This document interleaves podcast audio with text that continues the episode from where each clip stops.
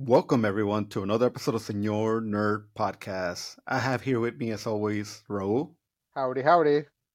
Ramon, Hey guys. and today, by popular demand, we brought uh, one of our special guests back. Tony, say hello to everyone. What up, people? Tony, today we're going to talk about Dune 2021. And one of the reasons that we brought you back, believe it or not, is because you're our Dune expert. You're going to tell us everything that we say that's wrong. You're going to correct us on things. And you're going to tell us why you're excited for part two. So I hope you, you brought it, man. I hope you brought it because this, is the- this is the one that counts. This is this is my movie right here. Yeah. You made it. Uh, But but before we start, Tony, I do want to ask you something, and this is very important. As I was watching part one, there's a love interest that I got very passionate about, and honest to God, I don't know if part two is going to explore this love interest. I don't know if maybe it's explored in different sequels, but this is something that I must know, Tony, and I don't care if you spoil it for me right now. Does Paul and his mom get together at all in any of these, like part two or in the next book? Can you tell me that? Can you spoil it for me?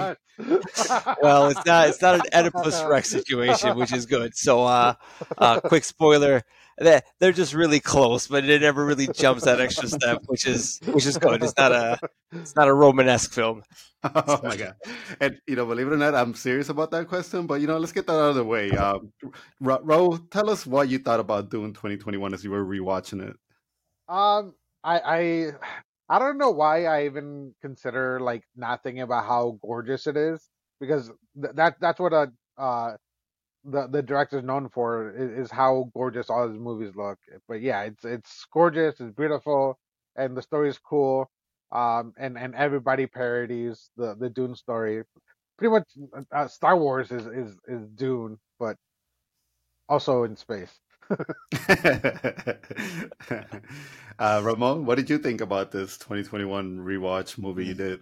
Well, Raul read my mind. It's not Star Wars, but it's that uh Star Wars inspired like t-shirt that I'm wearing, but it's actually Mm. Zelda. So anyways, yeah, absolutely. Dune is kind of like the the less popular version of Star Wars. I think Star Wars did it right with like having things simplified. Uh this movie has a lot of hard words. Uh but no. no, no, um to be honest, I was kind of very familiar with the story. Never read the book. I watched the old movie and I think I watched the miniseries that came out, I mean, I don't even know, like 2000. Um and so watching this 2021 movie was definitely like that you know polished polished polished version of the story it was really beautiful um i just rewatched it very recently with these like you know nice little headphones. I think just the sounds the way that everything looks and of course the story played out the way that it got played out in this one part. Um i think it was just the way that it should have been like this whole time. Because the other movies the other series just don't do it justice. Um i think this was just a beautiful uh, journey that we all kind of took. Left us hanging a little bit with uh, part two coming, but you know that that's in the near future for us. So. I I, To- I, I Tony, to- No, go Um. I, I, kind of hope, uh, so since it came out during the pandemic, um, I kind of hope that they do like a, a re-release before part two comes out. That way I can actually watch it in theaters because I'm guessing that's gonna be fucking amazing. Yeah, I, I wouldn't be surprised if they do like where you can watch part one and then it transitions into part two Oh, the same fine. day. That would be that would be, but that would be awesome. Yeah. I think uh, Paul's mother is probably still one of my favorite characters. Not, Yeah. not just characters, but actress in the, in this movie because she's such a significant role that's basically you know there to guide Paul throughout this like at least this first part is such significant. And it's funny that you started with that whole like will they will they not between Paul and the mother because in general like yes there is that relationship that they play off of and and it's not necessarily like super like mama's boy type of thing but she clearly has a huge role in in the story in the book in the movie. Um you know even uh the duke asks her the question you know if it really comes down to it are you going to save paul? Like not as like you know just the mother like as a Bene Gesserit like are you going to make the decision to like put that aside and defend him overall? And so it's like i think she's one of the ones right now that has one of the harder roles because she she's trying to be a guardian and then you at the end of this movie you basically see where Paul really has already made up his mind. He stepped up just like the Duke, just like his dad wanted him to, right? Like he he was even questioning in the beginning in that beautiful scene where, you know, Oscar Isaac, they're in the the graveyard basically, and he's reflecting on his dad's death. And, you know, you could tell that uh, freaking Paul doesn't really want to take on that, that, that responsibility of being like the next in line to be the Duke. Um, but by the end of this movie, like not necessarily that he wants to be that, but he knows he has to be a leader. He has to step up. He has to be there for the Fremen, and the mother has no choice but to follow. So she kind of goes from like being a protector to being like kind of a follower. And I, I don't know. I, I really love that relationship. All jokes aside, I think is one of the better ones in, in the movie because everybody else dies unfortunately, or like even uh, freaking Duncan Idaho, who's like his idol and he loves. Um, you know, at this point we think he's dead. So clearly, um, you know, he he's almost left with almost like no one besides premonitions and his mother, and then the Fremen who he doesn't really know yet. Yeah. Um, T- Tony, I need us. I need you to, for our fans that might have seen the movie or might have already forgotten certain details. I need you to summarize the whole movie in the next three minutes. Go. All right. Basically, Middle Eastern Star Wars. Kid comes from the best planet in the world, gets thrown in the desert. Only they don't ever leave Tatooine. Right? They're stuck there, and it's Game of Thrones where everybody's conspiring and trying to figure out how they're going to take over this political sphere, which is the Duneverse. And what it comes down to it is the Atreides family, which is the good guys uh, in in the film, get backstabbed by just about everybody, and they get stranded in the desert by everyone, and they team up with what could be the Taliban before they went bad, and they they actually call it in the books a jihad. They basically jihad their way back into power and win over the spice world, and they for those who haven't read the books, uh, they win, right? They're, they're going to win. It's a good movie. But throughout this whole conflict, there's there's conspiring, backstabbing, political back moves, and it's overall a big chess game with a lot of whispering. If you ever read the books, there's a lot of like mental conversations that each character has. You just don't get to see it in the in the movies. But overall, awesome movie, one of my favorites. No, no, and this is kind of where I get the short end of the stick, where it's just like, what can I say about this movie you guys haven't really said? Especially just kind of like how beautiful it is. The the music is great. The world building is freaking amazing. Even though this is probably like my fourth time watching this movie, like it still felt fresh for me. It felt like something like I hadn't seen before in this in this uh, movie, and it's just like I wish I knew all the facts like you do, Tony. And that's probably the part that makes me really excited because I think part two is going to tell me a lot more things that currently right now I am missing that information, and I just can't wait for my knowledge of Dune to continue to grow, just based on what I'm seeing and you know the things that I've read. Oh yeah, absolutely. I mean, I think the movie, like obviously focusing on this movie particularly, like I love the way it starts, just because, again, being able to meet the Duke and then played by someone so amazing like Oscar Isaac. Um, you know, he even has like that freaking he has that awesome beard speckled with a little bit of gray, you know, uh, and then obviously Josh Brolin as his uh, second in command um, is, is that power duo. And, you know, obviously as you kind of continue to watch the movie, you kind of knows what happens to the Duke and ultimately it's just ends in tragedy, but, you know, at least kind of sets it up uh, in that way, right? Like we, we see these like giant halls, these, these big like buildings and stuff like that, and you have these little tiny little people, but with such great power. So it just really goes to show you what that House Atreides, Atreides is really all about. That it's just you know they're they're set in power and and you already kind of start finding out from the beginning that they are a family that kind of got has gotten his recognition by just being like kind of leader of the people.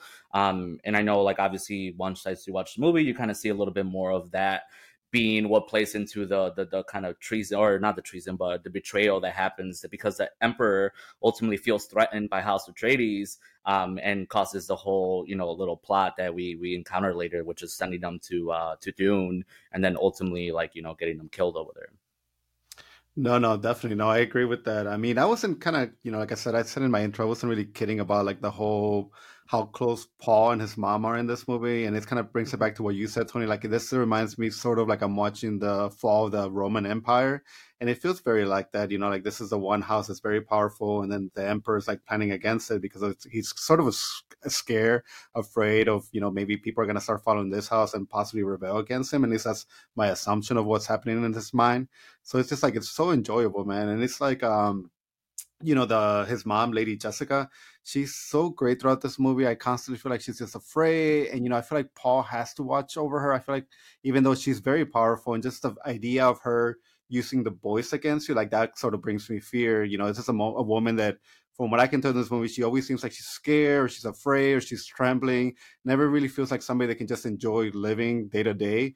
But then again, she's one of those people that you does, you don't need to worry about her because she can defend herself.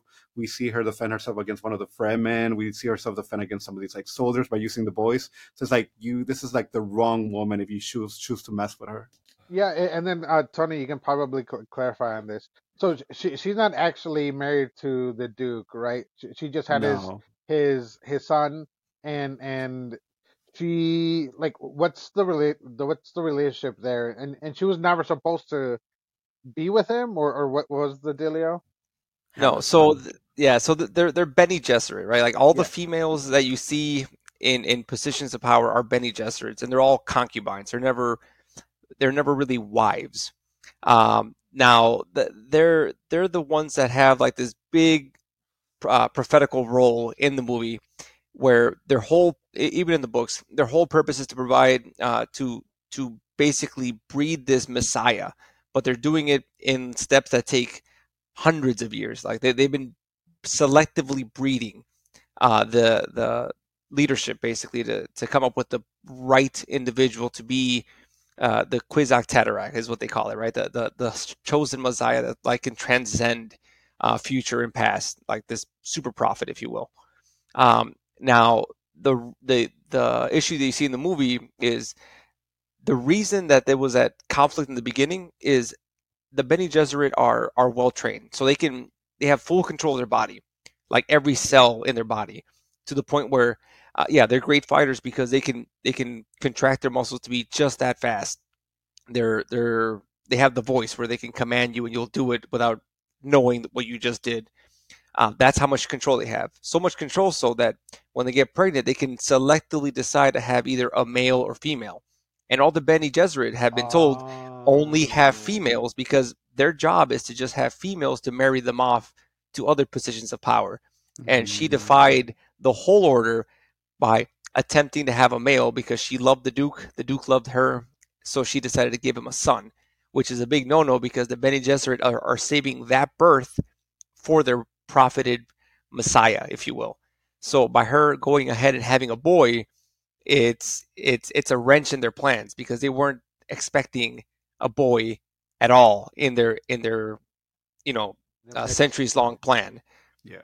So Yeah. it's almost like if somebody had planted the idea of Jesus will get resurrected hundreds and hundreds of years ago, and it's like, all right, we're just waiting. You know, I'm not the Pope, but if I was the Pope, it's like, all right, we're just waiting for the right moment to say and tell everybody like Jesus is back. Is that sort of the idea behind this?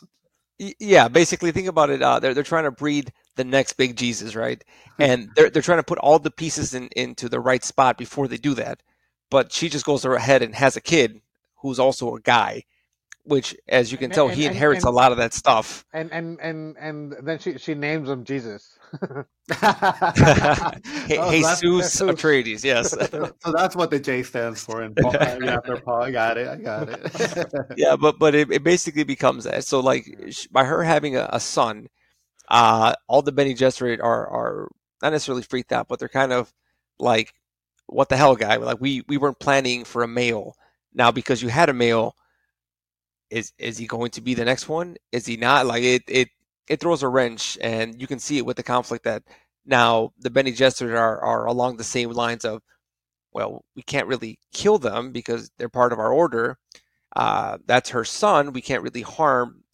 They can't really harm each other. Hence the little the, the the backstabbing deals that you see where it's like, hey, you can't kill the mother because she's under our protection kind of deal, and the son by default. Um, and that's what the the big gray conflict is where there's a boy, they didn't want a boy. What do they do next? They weren't planning on this happening at all. Because um, one thing you'll see in the books, if you guys ever get a chance to read the books, it's awesome. Um, in the books, they have something called the Orange Catholic Bible, and it's it's like a modified version of the Catholic Bible, and they, they plant this this religion across the universe, and it talks about the the the Kwisatz Haderach in there, and how like the voice from the sky will come, and the Fremen also read this, and they've been reading this for you know hundreds of years, so they they truly believe that that kid is the Messiah because they read it in their books for hundreds of years, and the Messiah was supposed to be born of a Bene Gesserit. So that's what the conflict is. This kid came out of nowhere, and now everybody's thinking that he is now the the prophetic Messiah that's supposed to be coming from the sky. No, I mean, I don't know about you guys, but the moment some guy comes in and turns water into wine um, and starts walking also on water or doing something like that, like I'm gonna all of a sudden like take the dust off my Bible and start praying to the to the old Jesus. uh, but yeah, uh, uh, yeah. No, but yeah, I mean, Oh, go ahead. oh no, I mean, I was gonna say, but yeah, like I, that's in, at least in this movie is definitely really apparent from the beginning, right? Because um, they talk about it later how Paul is not only solely walking the path of like uh, royalty essentially because he is the duke's son but obviously not he doesn't even know his full like prophecy and and kind of everything having to do with the Bene Gesserits. So it's kind of nice to see that in the movie right away because obviously as the Reverend Mother shows up, um, scariest woman alive, oh, and I think even in the old, I think even the 1984 movie, I think it's a little scary because they don't even have hair, man. They're like bald like me, so they're rocking the same haircut and everything like that. But you know, um, you know, she appears there and she kind of puts them to that test, and it kind of it's really cool to see that scene because if you really don't know what's going to happen, like he, she obviously instructs the mother to stay outside, right? And the mother's like kind of afraid, freaking afraid, out, yeah. Yeah, yeah. freaking out about what's about to happen to Paul, and just kind of gives him like a nice little pep talk, sends him in there, and then the whole time she starts, you know, ref- re- rephrasing that like one scene that she talks about fear, not having fear. R- Ramon, what's in the box? What's in the box? Tell me. it is it is pain and agony. I don't know if I, I obviously Tony might know the actual thing, but yeah, no, no, pain and agony, and it's just like you know the whole thing of just being able to kind of live through that or be able to feel through that. Um, that was great. But I love that whole premise of like, yeah. if you remove your hand, you'll instantly die. And she wasn't freaking kidding around. So it's yeah. a really good scene to watch play out. And Timothy Chalamet, we haven't even mentioned him yet, but like, yeah. I, was, I, was, actually kind of like a little concerned. I mean, it still beats Paul from 1984 movie because again, that movie is just so like visually there in my mind. Um, but yeah, Timothée Chalamet did really good, and I think that was one of the first scenes that you started really kind of like believing in him because he does a really good job, like yeah. acting and you know suffering that pain, and he powers through, gives her that death stare, and then he just you know kind of dismissed. No, no, he's a cool, he's a cool guy. Like honestly, in this movie, I think he does do does a great job at carrying it. You do believe in him. You do kind of want to root for him. Um, you know, it's a little bit hard for me just to take him seriously when he's fighting people that he could be so strong. But you know, if if I'm led to believe that this kid has been trained since the moment he's been born to like be royalty, to defend himself, to be defending against any assassinations, like you know, I that that alone lets me to believe, like, yeah, even though he might not look the like a fighter. Like surely enough, just from that beginning intro when he's fighting Josh Brolin's character, like you can tell that this kid can definitely bring it. So um, you know, I do root for part two for him and Zendaya to get together because I feel like that is going to be the actual true rom- romance because he's been dreaming about this girl for so many, like, I don't know, months, years, but he's just always had this vision of with her. So it's going to be really interesting in part two to see that chemistry finally play off. So I'm really excited about that. And I do think Tom Holland should be a little bit nervous because, uh, man, that, that, that boy is a little bit too beautiful, if you ask me. no, uh, it, it's funny you mentioned that romance because, again, it's it's it's such a Dune is such a political movie, and in the books, you get to see how politically um, driven it is because stuff is going to happen in part if, if, they follow the book, and so far they've done a, a fantastic job. Stuff's going to happen between them in part two if it does follow the books again. That it's going to be like, what the hell? Why? Why are you going to do this? And and it's all political play, and it's it's what should happen, but that romance is going to be something that you guys are may or may not see coming. It, it's oh it's great. I know that I'm not I'm not going to mention anything, but it's it's something to look forward to. So what you're saying is we have a Twilight situation between Zendaya and the mom here. I got you. I got you. I'm following. I'm following you, Tony. no, it, oh, it, it's, it's so good.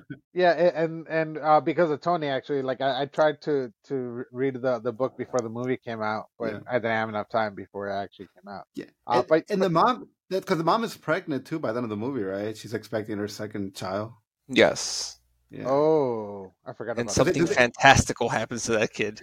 Because because uh, I don't remember. Is that oh. something I read or you mm-hmm. told me, or they actually dropped hints in the movie of that second child? I feel like there are hints, right? He so, said it. Paul, Paul said it. Yeah, in, in the okay. end of in the end of that movie, they mentioned that she's pregnant, and they have the the vision with the her with the baby, and like the blade sitting in front of them. But but if you remember the the 2000s miniseries or the like the 1984 film of Dune, the kids there. The there is there is a there is a daughter flying around doing some weird witch Oh, stuff, which is amazing. Yeah, it's it's it's it's mentioned in the movie. It's like, oh, you, you're you're pregnant remember. with the yeah. It, it's going to be interesting because again, uh, that kid has a has a role to play because in part two, a couple of years should have passed. Like it, it's Paul's been in exile for a while, and some really cool things are going to happen. Not, not not to go into spoiler territory, but some really cool things are going to happen to Paul, um, to the daughter, and I don't know if they mentioned it in this one or the next book, but also the Harkonnens have a have a revelation, if you will, and it's it's awesome. Interesting. Yeah. No, So yeah. so so with with, with Timothy Chalamet, um, uh, wh- one I do think that he's actually like really good for the role because from from the the several chapters that I did read, like I could see him being kind of like that role, and and I love the fact that he looks so young, um, or he looks a lot younger than what he really is, so, so he kind of shows that part, um, and he does kind of seem like uh like someone that that that was brought up uh as, as a uh, as a son of a duke. But um, he he also keeps having those dreams that you don't uh, you don't notice or you're not sure if they're like like premonitions or he's seeing the future or possible future or or or like or or kind of what's going on. Um, and then the the the to me the the most I guess important the most impactful one was uh skipping ahead a little bit was was when he was gonna fight the that dude the the the Fremen Mm, um yeah. and then he kind of like saw saw that he like was teaching him or that they were friends at some point in the future but then obviously like that didn't happen so so Because I thought what you were gonna say is that he's having dreams as he's touching the rock that he's Yeah. gonna get killed by this guy. So Yeah. that's what I thought you were gonna say. Well, yeah, yeah, yeah. uh, uh, During that moment, he also had the kind of like the the vision of like him and the other guy kind of teaching him how to do stuff, uh, and and then he also had the the vision of of of him killing him, and then uh, I think that's the way that he was able to avoid actually being stabbed, um, by him because he kind of already saw it, so that he was able to avoid it, and then that was a move that that he did to to kill the other guy that that was supposed to kill him. It's funny because like Tony, isn't that correct? But like the whole thing with his premonitions is basically it's like a premonition of his like ultimate power. like later on, like you know, he basically consumes so much spice or he lives around spice so much that he unlocks more of his potential. And a lot of it is kind of having to be able to travel between future and past. And so it, it, it's it's it's weird. It's weird because those premonitions. It is right, Raul. Like it, it's a little confusing in the movie, but it, that's what it's supposed to be, right? It's like he's experiencing at the present moment a premonition but when it plays out it's different because he already kind of lived a little bit of that moment and, and so it's weird because that did that guy they did kind of in, in the premonition they were kind of befriended each other he taught him a lesson that later in, in the actual present he was able to put into play but it played differently because again it, it didn't happen those ways but i love that scene in general in particular too because they're talking about in order for him to be reborn he has to die Yeah. and then they kind of sneak it in that uh, uh, killing someone else is also a death. yeah. Um, and so it was that's I think I think just again just being lost in the Beautiful, in the music, being lost in the Mhm. music and and the visuals of everything. But I those scenes are just like so great. Like and you have them surrounded by all the Fremen, and you know everybody's spectating them, and and you already kind of know what's going to happen. And at the same time, when it plays out, it's even more beautiful just because of the compassion.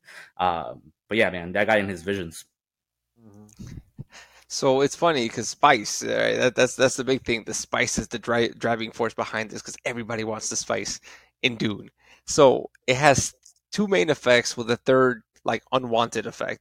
It, it's supposed to unlock your mind. So the navigators, the guys that you see basically moving the big uh like spherical cylindrical ships, those are navigators. Um, that with with enough spice, they'll eventually become able to command the ship, like find the fastest route, kind of bend space. Hyperspace travel exists because of spice. That's the first thing it does.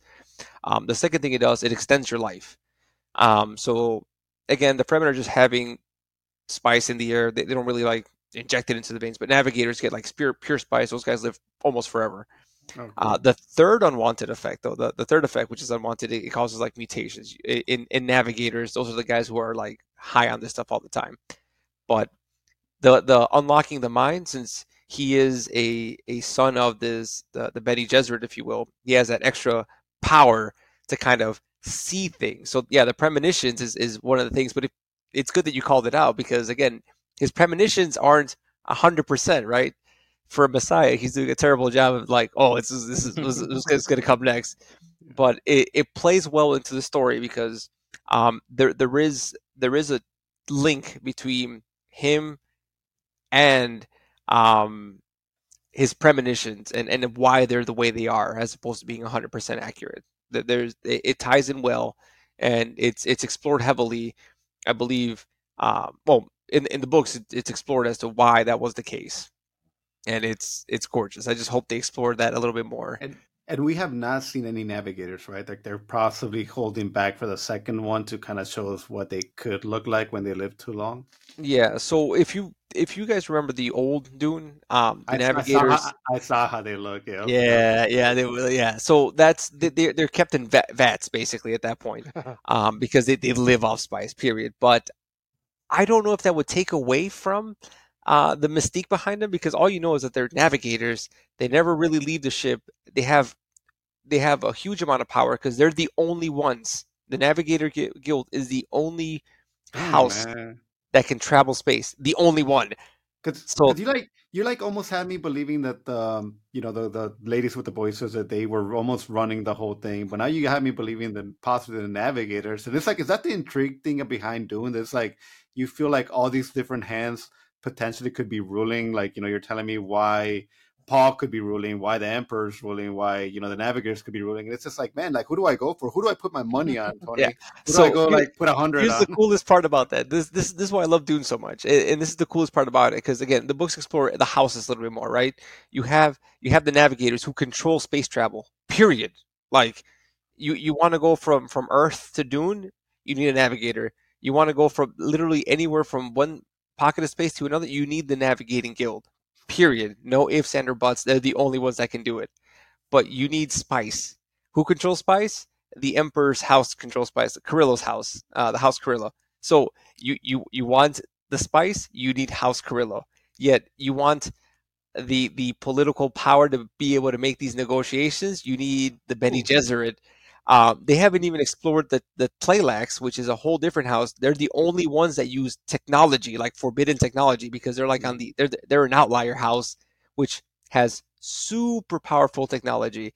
So every house has like this major pull to them, right? That they can all realistically rule the universe.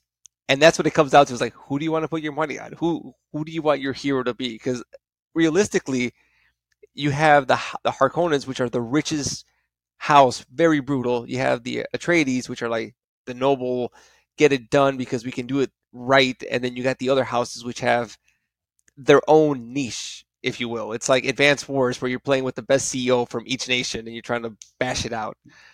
You know, it's almost like if Spice was in reality, again, to apply something to like here, you know, we already kind of did the whole Jesus thing. It's almost like Spice is oil, and whoever controls the oil can run the planet. It, it is is oil, spice is oil. America would be all over that.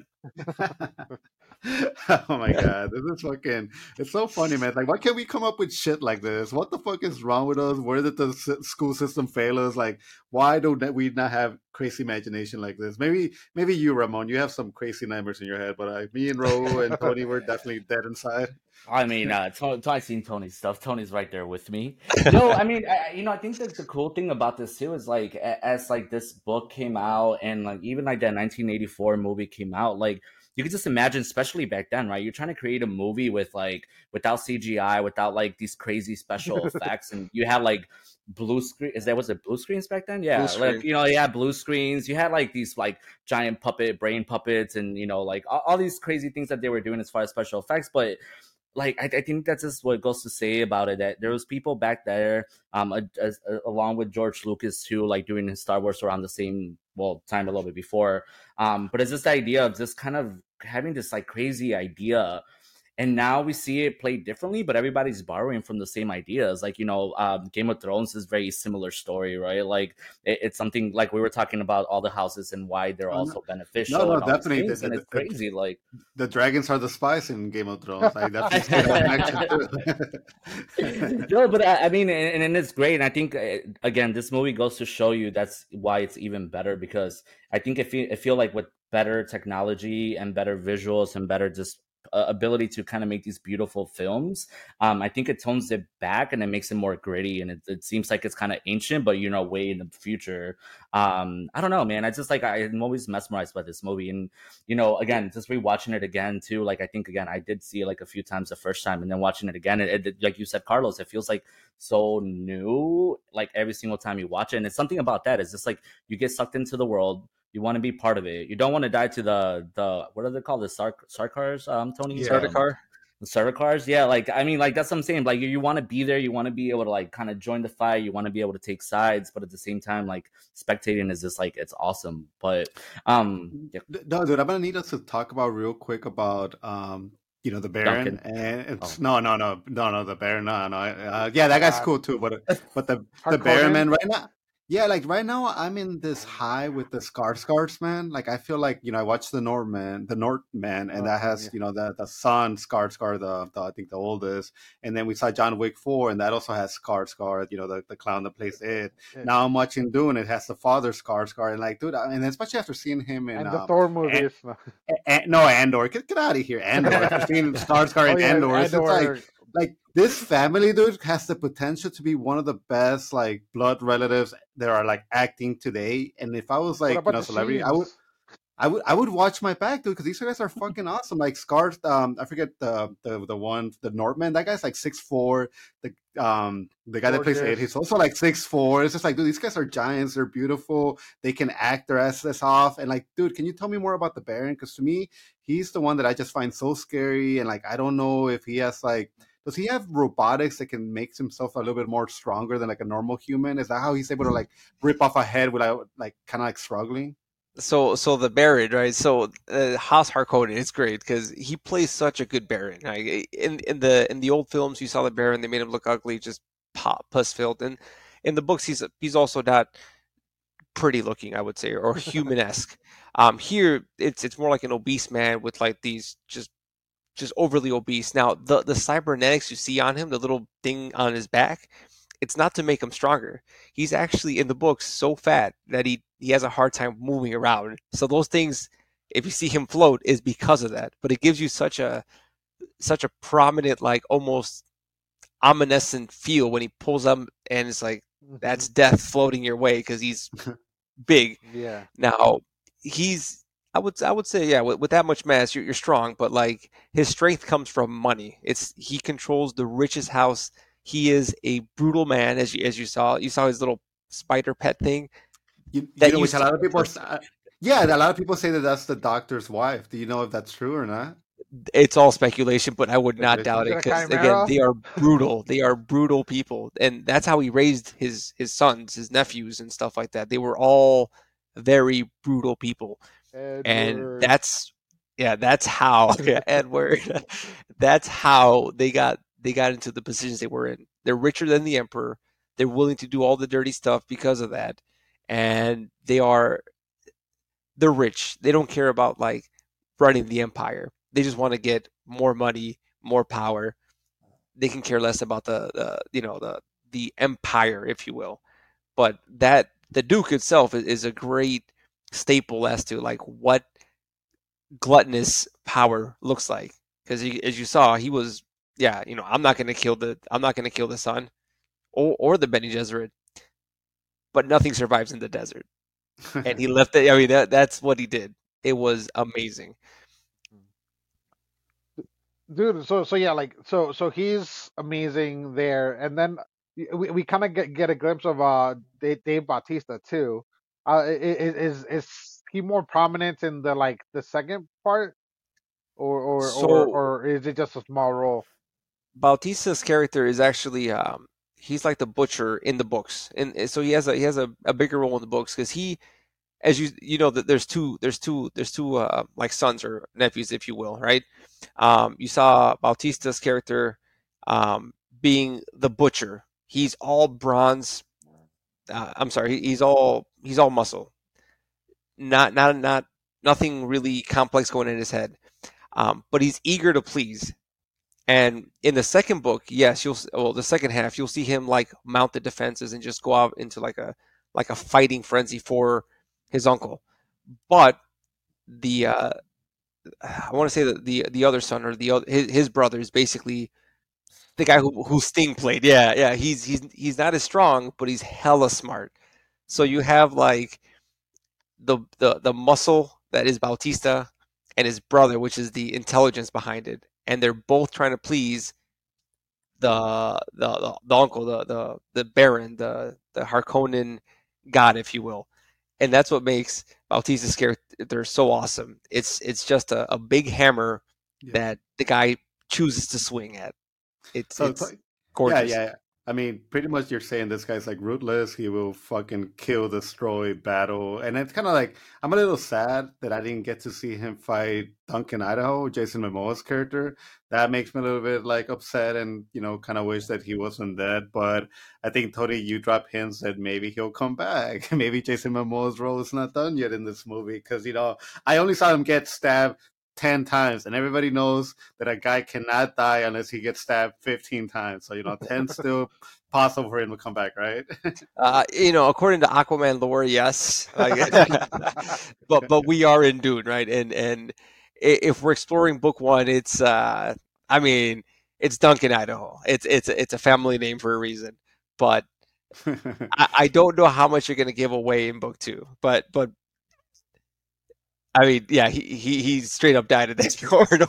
No no lie. hey, It's so- funny how we actually go ahead, bro. Oh no, no, no, because because like with those shields, that, that's the thing that throws me off a little bit sometimes too. Because like th- those shields are supposed to like stop objects that that come oh yeah like like projectiles that come at you quickly, but then Mhm. like somehow like when they're fighting, like some stuff like sometimes they're able to stab each other a little bit. So so so they just confuse me a little bit. Is it like a dance? Is it like a dance where you have to like know how to strike and then gently navigate the blade once you have them like close range? Like, because I'm also a little bit like curious about how that works. Because when I see the movie, it's like, Yeah. okay, what is Duncan Idaho doing differently? That he's just such he's able to like oh like bypass the shields like without like even the red like turning on. Like he'll just like get the knife on their neck and slash them instantly. So it's like kind of interesting that he has like a special technique to do this, but everybody else seems to like struggle a little. Or, or is it Okay, just a so super Duncan, sharp knife? Idaho. Yeah, so Duncan, Idaho is like the grandmaster of sword fighting. Like in the Dune universe, that is like the pinnacle sword fighter. Period. And and you can see that in the corridor fight. So, So the shields are so awesome. he's Mihawk from from uh from One Piece. Yeah, he, he is he is a sword fighter extraordinary. Like you can't beat Duncan Idaho unless of course you throw like bodies and bodies and bodies, John Wick style. Um, so the shields, right? So they they're they're really interesting because they deflect anything going above a certain speed. Like that's why bullets don't work. If you if you shoot somebody with a, a projectile or something, it doesn't. It, it, it just bounces off. It So works. when you- man. From, I don't know if you're watching the same movie as me, but you like you know um, Oscar Isaac. He gets shot in the back, and that thing eventually Oh, oh, yeah, pierces yeah, through oh, the shield. yeah, yeah, because it's but it's it goes slower. Yeah. If you Yeah. notice, like, so when you saw the smart bombs come down from the sky, they were like spinning, spinning, spinning, and they slowed down before they hit the the the ships, and they slowed down. They went and then they pulse. and then brrrr, they slowed Yeah. before they detonated. So they have to, according to what I'm seeing anyway, and what I've gathered from the books, they they decelerate to penetrate. So that little hunter killer that was going really really fast, um, it had to slow down to be able to stab the guy. Um, the swords, my understanding is, I guess Duncan can get to the shield, kind of slip it in really slow, and then go fast out. So that's how you Mm. bypass the shield. Remember the the fight scene where they were training, yeah. and the guy said the slow blade penetrates the shield. You you have to be going at just the right speed to be able to pass that. Too fast, it'll bounce off. Too slow, the enemy gets you. Will we ever see anybody shoot somebody that's wearing a shield? Because I think you brought it to my attention that that was ever to happen, it would create like an atomic bomb sort of destruction. So will Yeah. we ever see that? So um No, not not not in uh not in this uh not in not in Dune uh, not in this book anyway. In, Okay. in the first book that doesn't happen. But yes, the shields were so effective that it basically got rid of laser weaponry, right? Like why? Because if you shoot somebody, it it, it bounces back, but it reverberates, so it's like a ever you know, you sh- a laser goes the speed of light, it bounces back the speed of light, and it just starts colliding itself, and it causes basically a nuclear style explosion. Everyone dies. Like it is, it is a no joke. Why are we doing this? So no guns. There are no guns in Dune for that reason. oh man, that's cool, man. I hope it kind of like maybe not the next movie, but eventually we do get a little bit more history behind like some of the technology. But again, I don't want to be the guy that gets everything explained to. But that sounds cool, man. That sounds really cool. Yeah, and then Oh. the the and, and like uh, all this is is just an example of like how thorough like everything is is is so well thought out with like all the different houses and and kind of like all the histories between all the different houses and then the whole political part and then like the the religious part and then just like everything with just Paul by himself and then the shields and the technology and then spice and then the Fremen and the planet and and everything is just so well thought out that makes this world that's so like complex and so interesting and so like full of like everything. And then also obviously like everything's kind of symbols of everything else. Um, where like the the the Fremen are kind of like the indigenous people that have kind of been like colonized and all that stuff, and then um and then you have like uh, the the colo- colonizers kind of fighting over like all the resources and all that stuff. So so I don't know, it, it just awesome complex story and world I mean, that, was- that they made. But what's cool to see is that the Fremen themselves actually have their own technology. You know, I, I Mhm. love the idea of just like being able to recycle their like basically any kind of bodily fluids, base basically to create like drinking water again. Um, because it plays really well. I think this movie did it really good. Um, so it played it really well. Um, I think there was a couple scenes that I really enjoyed watching that. Um, as far as like when they're in the tent, like the mother and Paul, um, after they kind of go through that crazy sandstorm. Um, and even the tent has that like technology as well I don't know. That was one of those things that I seen too. And then for themselves, like even Duncan says it after living with them for a little while too, that they're kind of like great fighters and everything else. So yes, even though they may play that similar role to like again be, people being colonized and, and in general they have almost no choice because maybe they don't have like a grander sense or technology as far as like crazy airships and stuff like that, but just like the the capabilities they have, and then best coolest thing they do have is being able to ride the sandworms. Like that's that's Oh, what I'd yeah. jealous, right? Yeah. Well, it's kind of crazy that the, you know the Baron thinks there's only like fifty thousand of them, but in reality, there's just so many of them. So like, obviously, numbers are going to be playing a big part on the second movie. I'm assuming Tony, uh, because I mean, like what, like I mean, I think even Paul says that like the strength relies with the people. Um, and can we just call the the Freeman Freeman man? Because it's just like it's so annoying the fact that he just couldn't that add that extra e to it. But yeah, It's the future, man. That letter doesn't exist anymore. It's pronounced Fre. you, you can't you can't double e it anymore. no, I, I I love the Fremen. I, I think that's one of the, the cool things about Dune, right? Like you have Star Wars where it's like you got all these races and each race is, is kind of like in the background, right? Like no no real race matters in Star Wars. You either human or you're Yoda, and that's it, right? Like everything else is is expandable, right? Like you can you can Jar Jar Binks. No that that that Sith Lord belongs nowhere near anything. But that's the thing, right? Like Wookiees. that that's okay uh, i mean you can't talk but it comes down to that right like you have all these races and they're there for like background elements right they, they add Yeah. to there's a world Yeah. but in dune it's all humans and how they survived in each region of space and then you have the fremen which are like literal nomads they're like the only nomads that have seemed to thrive well. And they explain that technology is like well how do you live in the desert? It's explained. They they have coves. Where do you get your water? We we are the water right? We recycle ourselves kind of deal. It's like so uh what do you guys do for fun? We ride fucking sandboards man. There's nothing else to do here.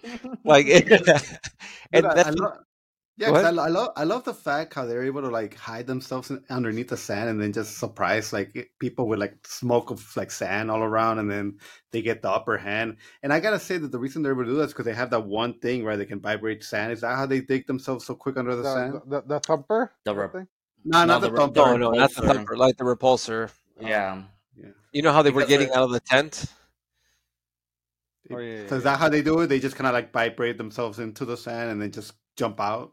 Yeah, I, I would I would make that assumption. I, I don't think it's really explored in the books, but yeah, I mean, yeah, you can't. I mean, I can't imagine. I can't imagine them, you know, drinking that that coffee. Was it coffee or just like just just yeah. taking a shot of water, right? But then you then you see the the the Sardaukar up top, and like, I, I don't think it works that way. So I, I would assume, yeah, it would be with the repulsor. Only thing that would make sense.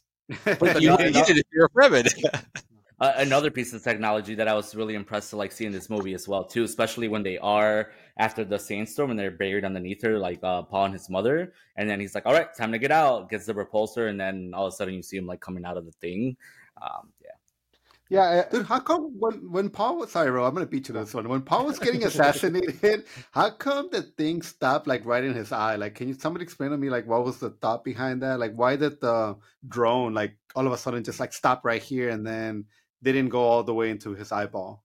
Okay, so that that's a that's a hunter killer, and I'm trying to recall a little bit on the books, but it it, it goes off um like normal movement slash like fear almost, right? Like it, it runs off fear, I believe.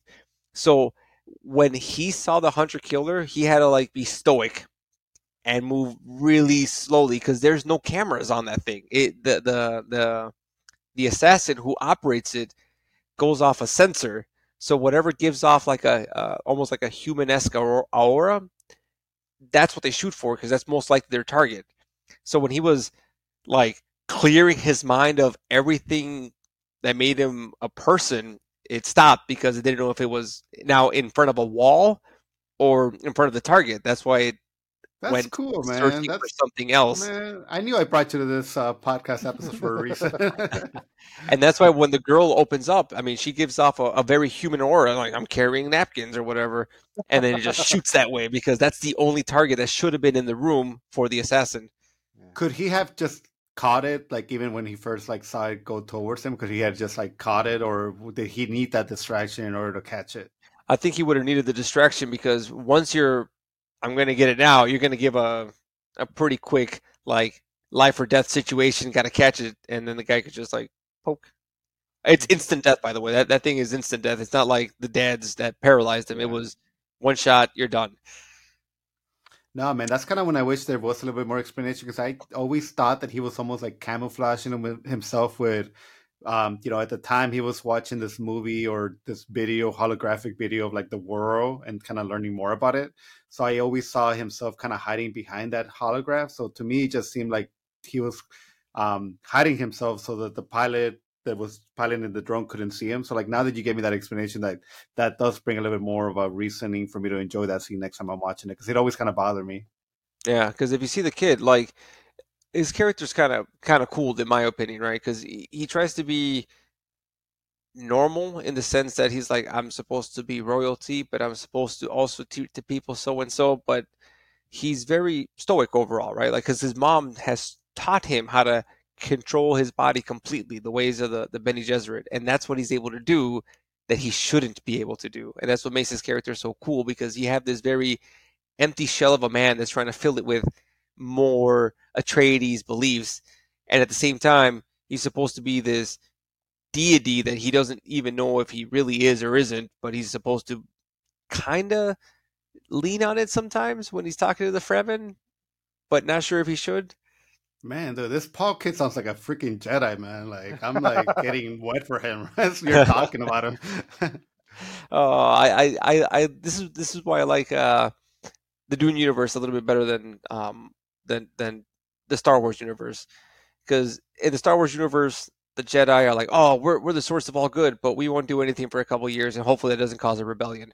And then you got Dune, where it's like, what what is the character going to do next, right? Like that, there is really no set path for a lot of these people and as you as you read the books or as you see the stories they they kind of make the decisions themselves that become the domino effect of what happens to the whole universe and how everybody reacts because you you saw the uh the teaser there's a princess now they're going to introduce and that is again going to open up a lot more doors because you have the Fremen girl you have the mother you have um the the the Fremen people, and they're all going to be influencing uh, the the um, what do you call it? Oh my god, I forgot his name for a second. Paul. They're going to be all trying to influence Paul, and you're going to see his actions to that, and that's going to build the character up. But in, in this first movie, we see John as like this wandering character trying to like just get out of the city alive and find what to do next. Oh yeah, yeah, yeah because Which- uh, yeah, because uh, at one point, uh, Paul mentions how his plan is because the the emperor doesn't have any sons, but he has like a daughter or multiple daughters, so he's gonna marry, or he's gonna try to marry the daughter. That that way, the the House of Atreides doesn't disappear, and and it kind of solidifies the the relationship between the emperor and House of Atreides, so so that he doesn't feel like a, a, a House Atreides is kind of threatening him. But then that would kind of make him the emperor Yeah. once once the actual emperor dies or whatever. I mean, would uh, that probably would have worked if the emperor had not sent his personal bodyguards? I think into the fight, and I think the fa- the fact that he did, he kind of like you know showed his his cards. Um, so Tony, like, was his army really needed in order to defeat you know the house of um Atreides uh, at that point? Was that really Atreides. needed? So Yeah. again, the Atreides have Duncan motherfucking Idaho, right? Like that is that is the swordsman that was that was teaching the rest of the Atreides had to fight, basically. Like you had the sword masters and you had Duncan, uh, propelling their army to be better than the Harkonnens. So in a realistic one-on-one fight, you know how they were fighting up the stairs, and then the Atreides were like stabbing all the Harkonnens, and they could not gain ground. That's because they're really well trained. Harkonnens are just like vicious monsters that will like steamroll anything. But the Sardaukar are like the elite special forces. So if you want to beat an army and beat them so bad that no one will know what's going on, you throw in the Sardaukar. And you have to throw in the Sardaukar because you want no survivors at that point. Because if no one survives, who knows that the Emperor was even in this plan? Mhm. So yeah, I would say the Emperor would would be gambling if he didn't throw the Sardaukar in there. Because if the Harkonnen went in there and they lost, well now the Emperor has to do something, right? Like, hey, the Harkonnens attacked us. Oh shit, I guess I gotta I, I guess I gotta do something about it. Oh To darn. punish The, the, the, the, I got I gotta now punish the Harkonnens. Yeah. Yeah. No, man. Wow. no, there's something about this movie, man, and I hope James Cameron saw this because this movie, everything looks so real, man. Like I don't know, you know, like James Cameron clearly did Avatar, and it took him ten years to get the movie he wanted to put out there. But like this movie, it probably was done in half the time, or if not lesser, and it looks freaking phenomenal, man. Like Mhm. the planes that they drive, they are like like the dragon the uh, fire dragons. Dragonfly. Yeah, fire, Dragonflies? Yeah. Dude, it looks so cool, Oh. man. Like I wish we somebody took inspiration from that and started building one like today because to me that just tells me that it's like, hey, why can't that technology be actually brought to life? So it's just uh everything about this looks great. I never thought anything looked fake. Um, so I just feel like whatever he did, like more people need to pay attention because now he has two movies. He has Blade Runner 2049 and this movie that he's done, and they all look freaking great. And I couldn't tell you like, oh, this this kind of like distracted me because the CGI wasn't there. Like everything about it was just so amazing.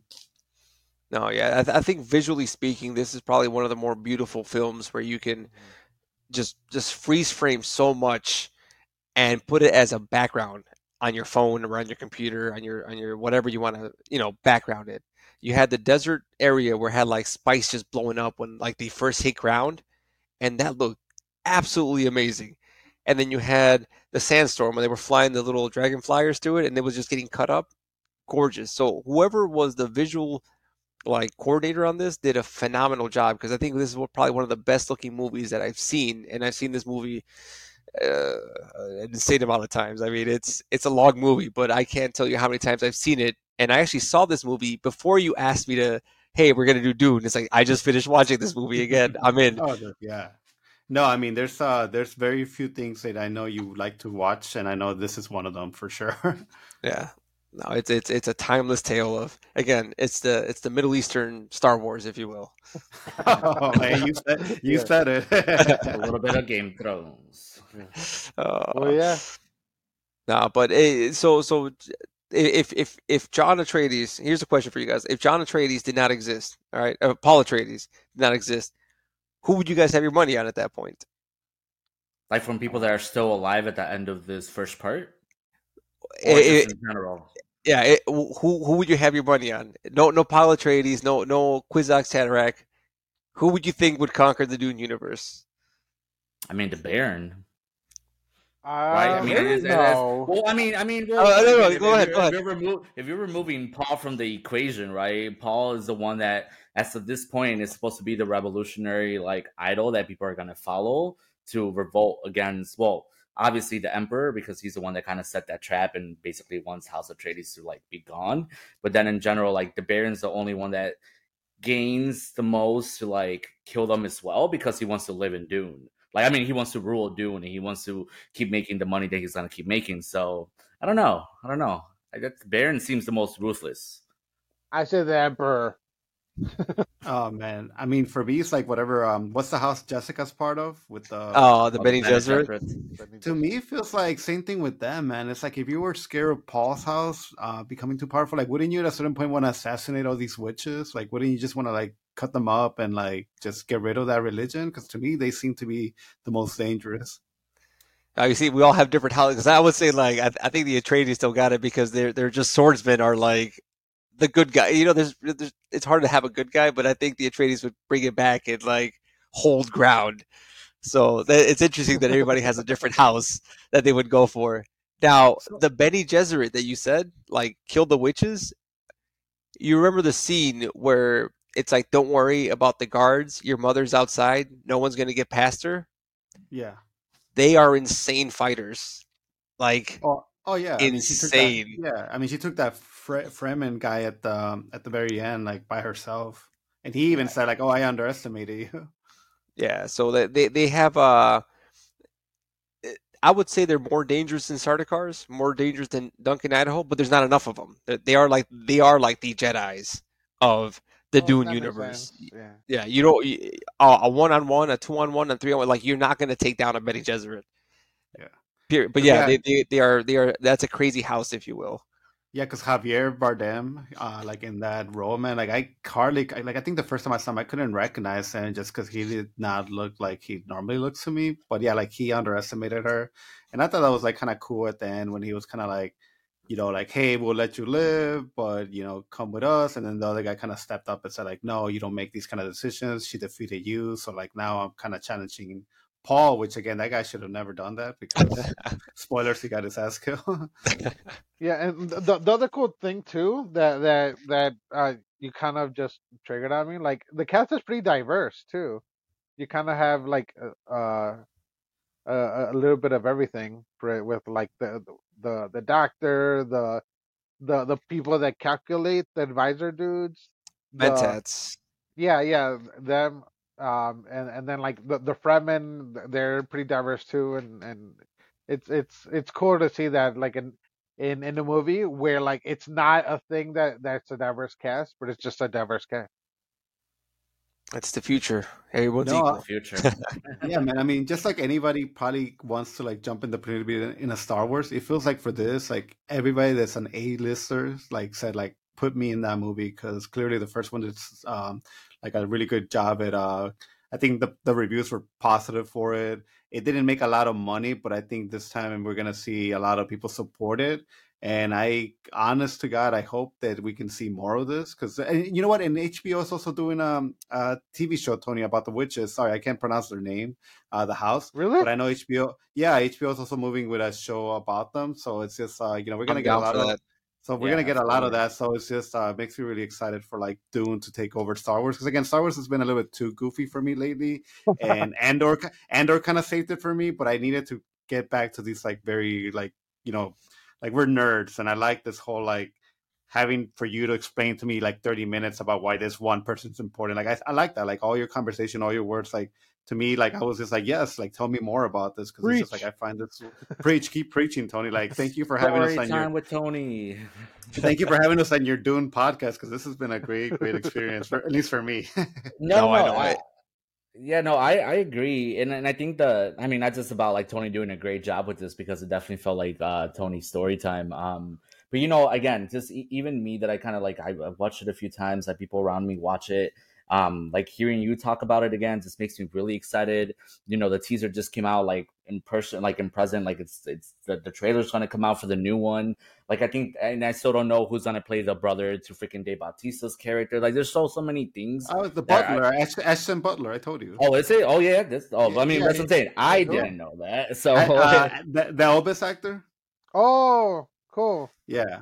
Oh, yeah, but I mean, interesting. th- there's still so much as far as like they did such a good job with this movie that I'm really curious to see how great the next one's going to be. And like to what you said, Carlos, like yeah, perhaps they didn't make a lot of money the first time around because I think again, if you would have watched the 1984 movie, Well, it was COVID too, so keep that in mind. Yeah, but even even then, I just feel like again, you have people who go out to see certain movies because they're followers and stuff like that. And, Dune and, sorry, and HBO the, released it on the same yeah, day. D as and it was, yeah, day and day. So it was also like COVID and that happened. Yeah, and I, I think- watched it on HBO. I think even, watched and like, then the movies. I, I think even like back to back right away, just because it was available like that. So I mean, it, it didn't hurt me any that it was streaming. It was great. Um, but I mean, hopefully right now, plenty of people have caught it. That yes, when the new one comes out, that people will support it and go watch it. Uh, that'll be pretty exciting. Yes, I guess the show is called The Sisterhood. I just kind of looked it up, and it's still like kind of like you know it's in production, and I think it's going to be pretty interesting because uh, I think Awesome. HBO. I don't know if you've also noticed like they they're also doing that with the Batman. They're doing like the the Penguin show, so I kind of like Oh. that. You know, having these big hit movies and you're introducing like little side stories. You know, just so that we get a little bit more familiar with the with the world. So I like that. Keep it up, Warner Brothers.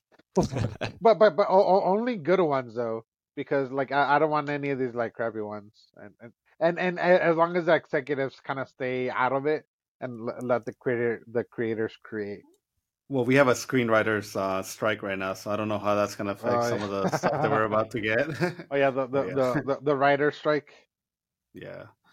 So, like, for anybody who doesn't know, right now they're striking, and the last time this happened was in 2008. And let me tell you, a lot of shitty movies and shows and plot lines. Uh, Reality Transformers shows. 2. Transformers 2, I'm looking at you like a lot of like shit, a lot of shit stuff came out because of the writer strikes. I'm hoping they're able to resolve this writer strikes like instantly because it is going to hurt me. I know it.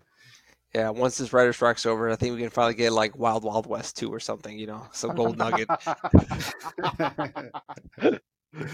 Don't hey, there will be no slattering of Wawa West while I'm in I'm in this chair.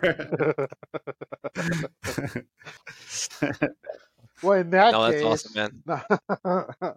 It, the crazy part is so like going over this whole Dune movie. Like there's there's so much that I want to bring up, but I can't because it's it's in the book. And if you read the book, there's no spoiler, right? But you guys haven't read the book, and I feel so ashamed that like I could just give you guys my Audible account. Just log it, read it. It's there. It's amazing. Just just give Dude, it a is shot.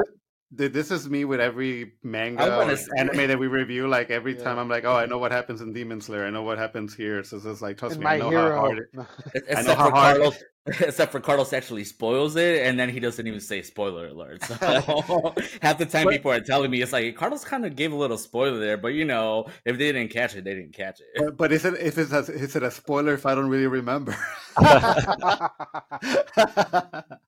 so Tony, if you don't Uh. remember something, you just want to shoot out your ass like, oh yeah, you know, um, Duncan Idaho comes back as clones. Like, feel free to just say shit, crazy shit like Clone that. Wars. Maybe, maybe that, maybe that, Tony, because I did see the 1984 movie, and I'm still like kind of somewhat familiar how everything like ends. I, even though it's been a while since I've seen that movie, is there something that perhaps is a little bit of a spoiler, but that you're so anxious to tell us about? Just a little, little like sprinkle of A something sprinkle. that you're, Oh excited, my God. that you're I don't wanna excited. know. That- that you- There- you're excited- well, then cover your ears for like a, a minute, like something that's just like somewhat exciting, or at least like in general, generally speaking, what are you excited to see in the next movie?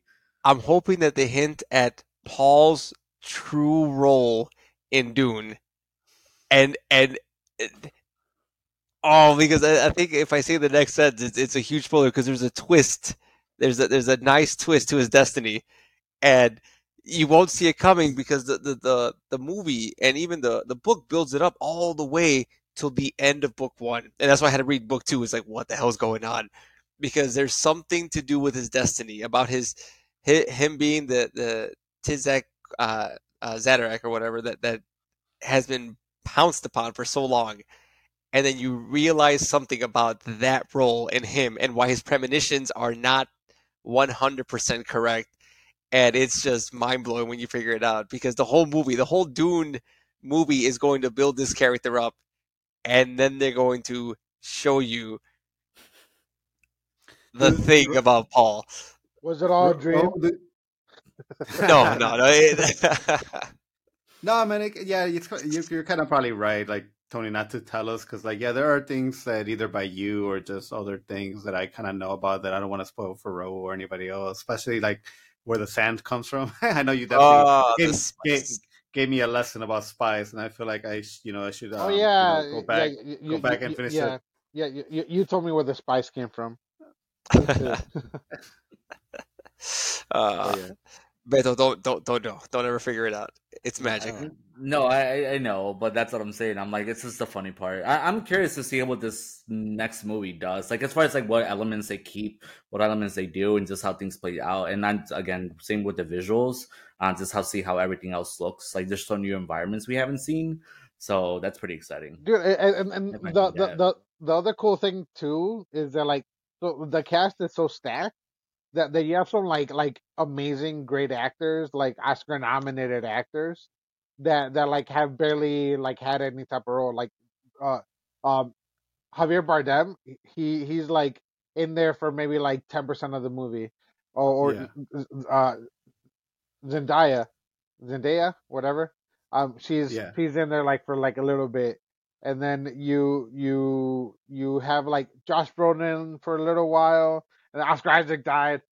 Uh, he was awesome, but yeah, like you still have the you're still gonna have t- some more of the mom. You're still gonna have more of uh of Skarsgård. Uh, I'm guessing. Um, Uh, and and all these actors are just gonna be amazing. Are we getting? And I don't, I don't care if you spoil. And I mean, this is kind of like an assumption on my part. But are we getting giant worms to be part of the battle? Like, is that their secret weapon to defeating the the, the other um uh, house right now? It's like Paul gonna ride a giant worm into like a spaceship and like knock it down. Is that what's gonna happen? The, there will be worms and there will be worm riding. Put it that way. It, it, if you guys remember the miniseries, the 2000 miniseries from Sci-Fi, you get to see the worms try to try to get them over to the city as fast as possible. It's the coolest thing in the world, and I hope they knock it out of the park. but but the question is, do we get Beetlejuice worms? They, they basically are Beetlejuice worms, right as the stripes. That's uh, that's that's a sand dune worm right there. no, dude. Um, I mean, Tony, you you've been great, man. Uh, if people want to find you, what's the PO box where they can send you mail? Because I know you're not on any of the social media. well, it used to be an APO, but uh, yeah. No, boy, no, yeah. I mean, if, for us, I mean, you can guys can tweet us. You can, um, you know, do another poll to see if uh, people want to see Tony back. Because I'm definitely not gonna do a Dune Part Two review without having you here, giving me the names of all the houses. or or or or you can contact Tony through the Senor Podcast, uh, social media, whether it's Facebook, Twitter, Instagram. Uh, you can do a review and and tag us. I think maybe on something. Yeah, thanks. Ra- All Ramon, where, where where can you be found, Ramon? And give us your your full address. I'm I'm gonna I'm gonna write this down. I mean, let, let me give my address right away. No, but you know, for sure, lots of different places to find us. Uh, I mean, we try to interact with a lot of people, and then I think you know we- we're hearing some responses here and there. Again, we're always open to ideas. Really excited to hear like actual conversations about what you think, and then more in general, any arguments. Like, what do you not like? No, I'm just kidding. Don't want to hear any of that. Oh, but and- no, and- anything you need. And we're also going to be experimenting with uh, doing uh, Instagram lives, as as, Oh, as as as we tried once on uh, a couple days ago. Hey, I, I know I'm confident we can build that 37 people record uh, next next Sunday if we do it again. And uh, you know, for once, Tony, it felt great to listen and not talk much. So again, I really appreciate you taking the time to be here, man. And I hope uh, we get to do this with you again soon. And maybe the next time we get to educate you about something. Ooh. Oh, bring it. All right, guys. Well, this has been Carlos. I'll talk to you guys soon. See you guys. All right, guys. Take care.